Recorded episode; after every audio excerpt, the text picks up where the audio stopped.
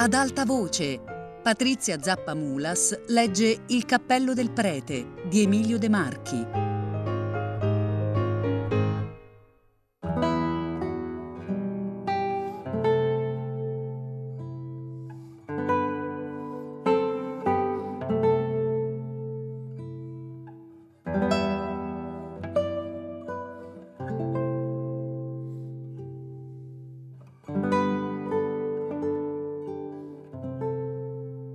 Ecco in qual modo don Antonio, achetata anche lui la sua coscienza, si abituò a servirsi del cappello del diavolo. Al funerale, dove convennero molti preti, tutti ammirarono la leggerezza del panno, l'eleganza del taglio che sapeva conciliare il canonico col mondano, sacra, mixta, profanis. Quanto vi costa, don Antonio, questo cappellino da zerbinotto? Eh, si vedono di rado sulle nostre montagne di questi funghi. Questi sono i cappelli che portano i monsignori del Duomo quando vanno per strada Toledo. Don Antonio ha ereditato da qualche contessa sua penitente. Crescono le ulive d'oro sulle piante di Santa Fusca? Don Antonio, rubicondo di confusione, si sforzava di ridere, lasciava ridere, ma non ebbe il coraggio di dire che l'aveva pigliato nella camera d'un penitente moribondo. Un pretucolo più insistente degli altri lo tirò in disparte e gli disse Quanto l'avete pagato? Don Antonio si schermì un poco e non volendo entrare in troppi discorsi, segnò tre volte cinque con la mano aperta. Non la disse con la bocca, ma fu una bugia una bugia schietta da pigliare con le molle. Tornando a casa, con l'animo amareggiato, diceva strada facendo, ecco prete, chi è ladro è bugiardo. Si comincia a transigere con la pagliuzza e si finisce con inghiottire la trave. Non basta predicare la virtù per essere uomo virtuoso. Noi sappiamo sempre trovare un sofisma da mettere in bocca alla coscienza che abbaia. Tu vecchio peccatore, tenti troppo la pazienza di Dio. Il castigo non si fece aspettare. Non era ancora a casa che una tremenda gragnuola ruppe e sparpagliò tutte le sue belle rose. Da quel momento gli parve che tutto andasse male, come se il cappello del diavolo avesse portato in casa la maledizione. Di notte, quell'ombra nera che si disegnava sulla parete e sulla quale scendeva nelle ore chiare il raggio della luna, aveva la forza di rompere il sonno e di non lasciarlo più dormire. Non poteva più durare così, a costo di farlo volare dalla finestra e già stava quasi per eseguire il suo pensiero, quando vide sul cielo del cupolino un biglietto rotondo con una scritta che diceva Filippino Mantica, cappellaio, Napoli, mercato 34.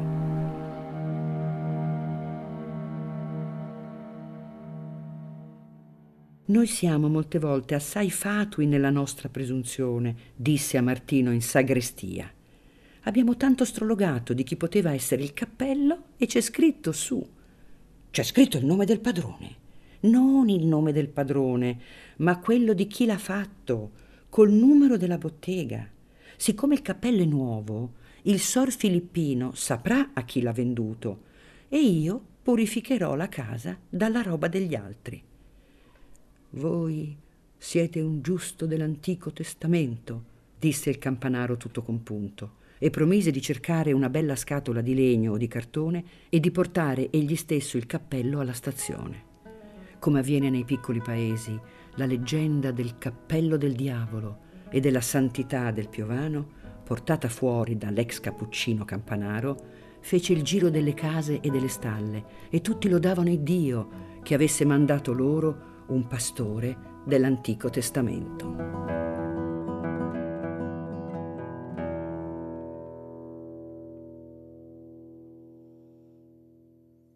Il fantasma del cappello.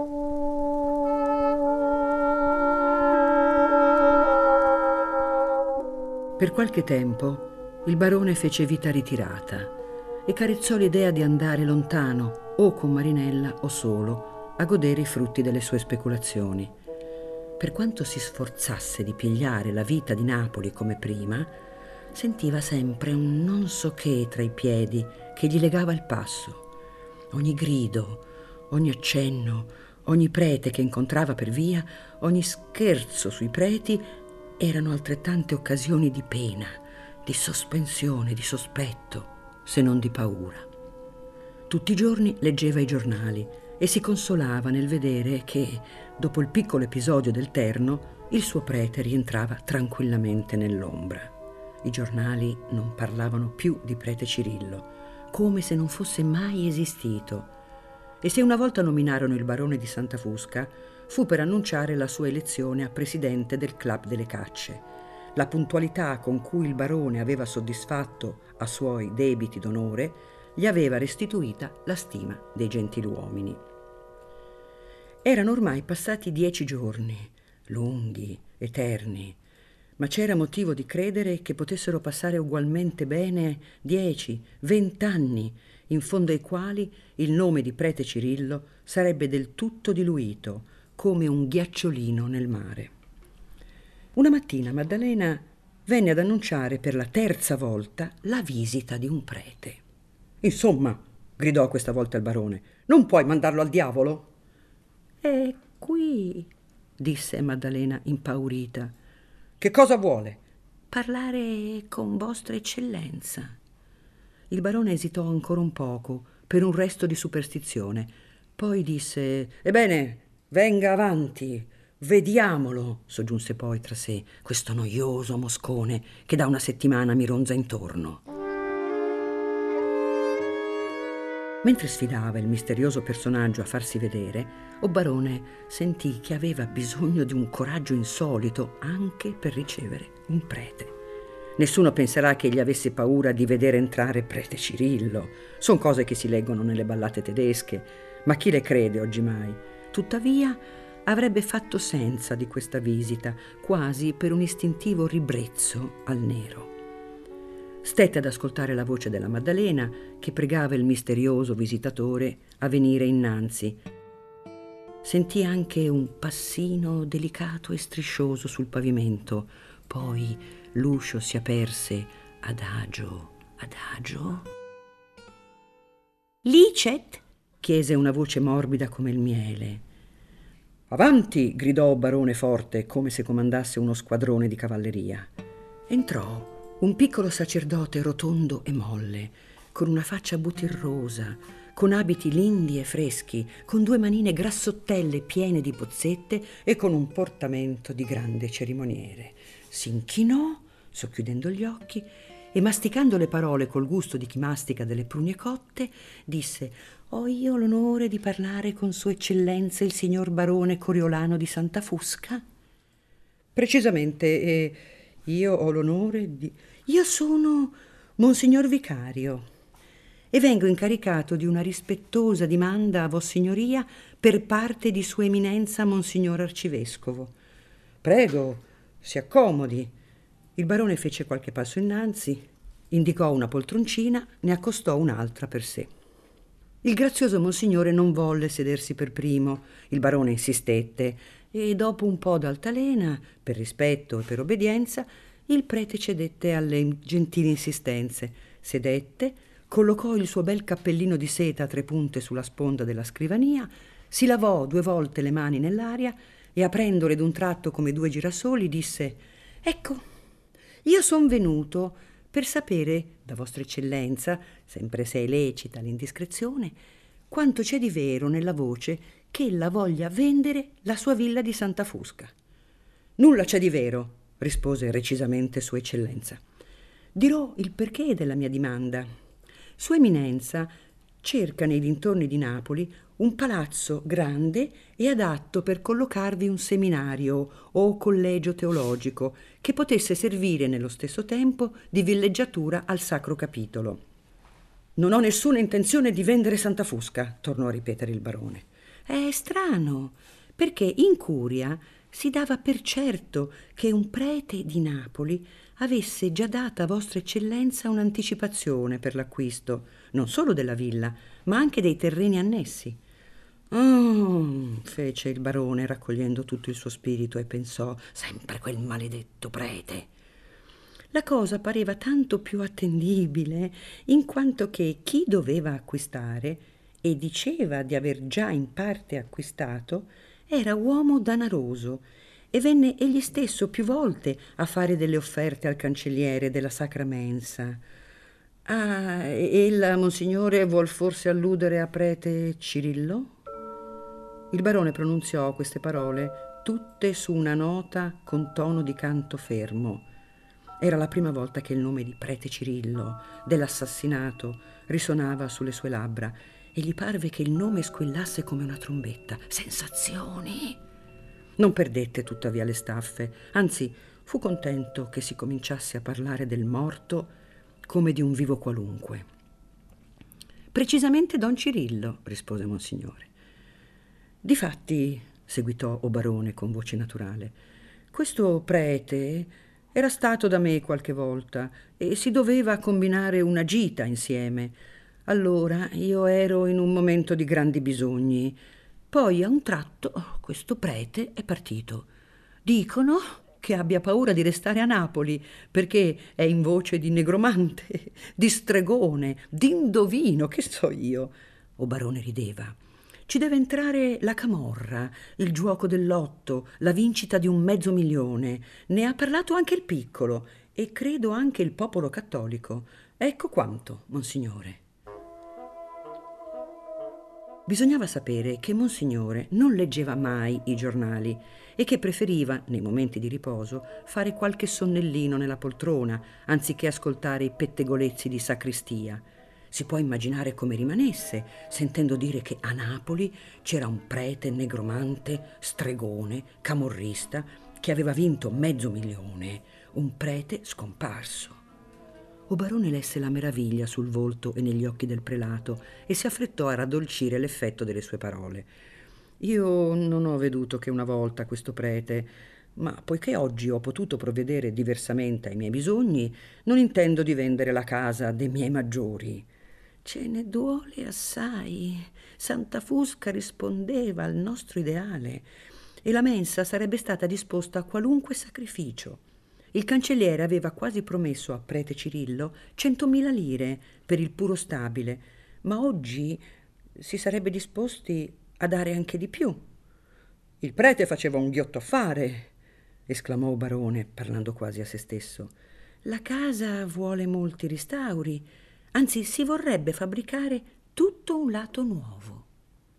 Non intendo fare nessuna speculazione, rispose quasi burberamente il barone a cui l'idea che altri avesse potuto smuovere il terreno di Santa Fusca fece scorrere un brivido nelle ossa. Rispettiamo i sentimenti generosi di Vostra Eccellenza, ce ne duole per noi, ma ritenga che qualora venisse in questo pensiero, troverà in noi le migliori disposizioni Intanto sarà un vantaggio per le due parti levar di mezzo questo prete negromante che specula con poco spirito di religione sui bisogni della Chiesa. Monsignor Vicario fece un gesto così pulito nel dire levar di mezzo che non avrebbe offeso una mosca. Pareva anche a me, difatti, non mancherò qualora... Ma come dico, non ho intenzione di vendere. Non mi resta che di chiederle scusa dell'incomodo, eccellenza. Se mai volesse conoscere una prima offerta, ritenga che fino a 160.000 lire ci andiamo noi. 160.000? balbettò Barone, che vedeva piovere denaro da tutte le parti. Perché questa offerta non era stata fatta il giorno 3? Caso, caso, caso, tutto caso. Avrò presente, si vedrà. Nell'alzarsi, Monsignor Vicario, mentre stendeva la mano per riprendere il cappello posto sulla sponda della scrivania, sia che incespicasse nel tappeto, sia che volesse mostrarsi troppo cerimonioso, perdette un poco l'equilibrio e urtò con la mano nella tesa del cappello, che saltò come animato da una scossa elettrica, cadde sulla scrivania, si piegò sullo spigolo e andò a rotolare contro il muro. Monsignore, tutto confuso del suo malgarbo, corse egli stesso a raccogliere il cappello da terra, atteggiando la persona nel modo che aveva fatto l'altro quando si era curvato a guardare nella cisterna. Oh barone, si appoggiò con le due braccia tese e rigide allo schienale imbottito della poltroncina e accompagnò con un sorriso fatuo e gelido l'illustre prelato che, rosso in faccia come un papavero, usciva a ritroso inchinandosi. Anche quando la porta fu chiusa, coi riguardi che Monsignore metteva in tutte le cose sue, o barone, non poté staccare gli occhi dal muro dove era andato a rotolare il cappello, né poté staccarsi dalla poltrona a cui lo teneva legato un pensiero duro e tagliente come un fil di ferro. Non era la ripetuta impressione di uno spettacolo orribile che richiamava la sua paura, no, le sensazioni si raffreddano, sfumano, si sa, ma l'incidente curioso del cappello, quel suo girare come una ruota, suscitava una riflessione che nel terrore degli altri pensieri non si era presentata prima. Una riflessione semplicissima, banale, ferocemente banale, che aveva la forza di far drizzare i capelli in testa a un uomo che si credeva giunto in porto. Anche quell'altro Aveva in testa un cappello. Al primo colpo dato con la leva era balzato, giusto, girando nell'aria ed era andato a cadere sul mucchio dei mattoni. Ma che cosa era poi avvenuto di quel cappello?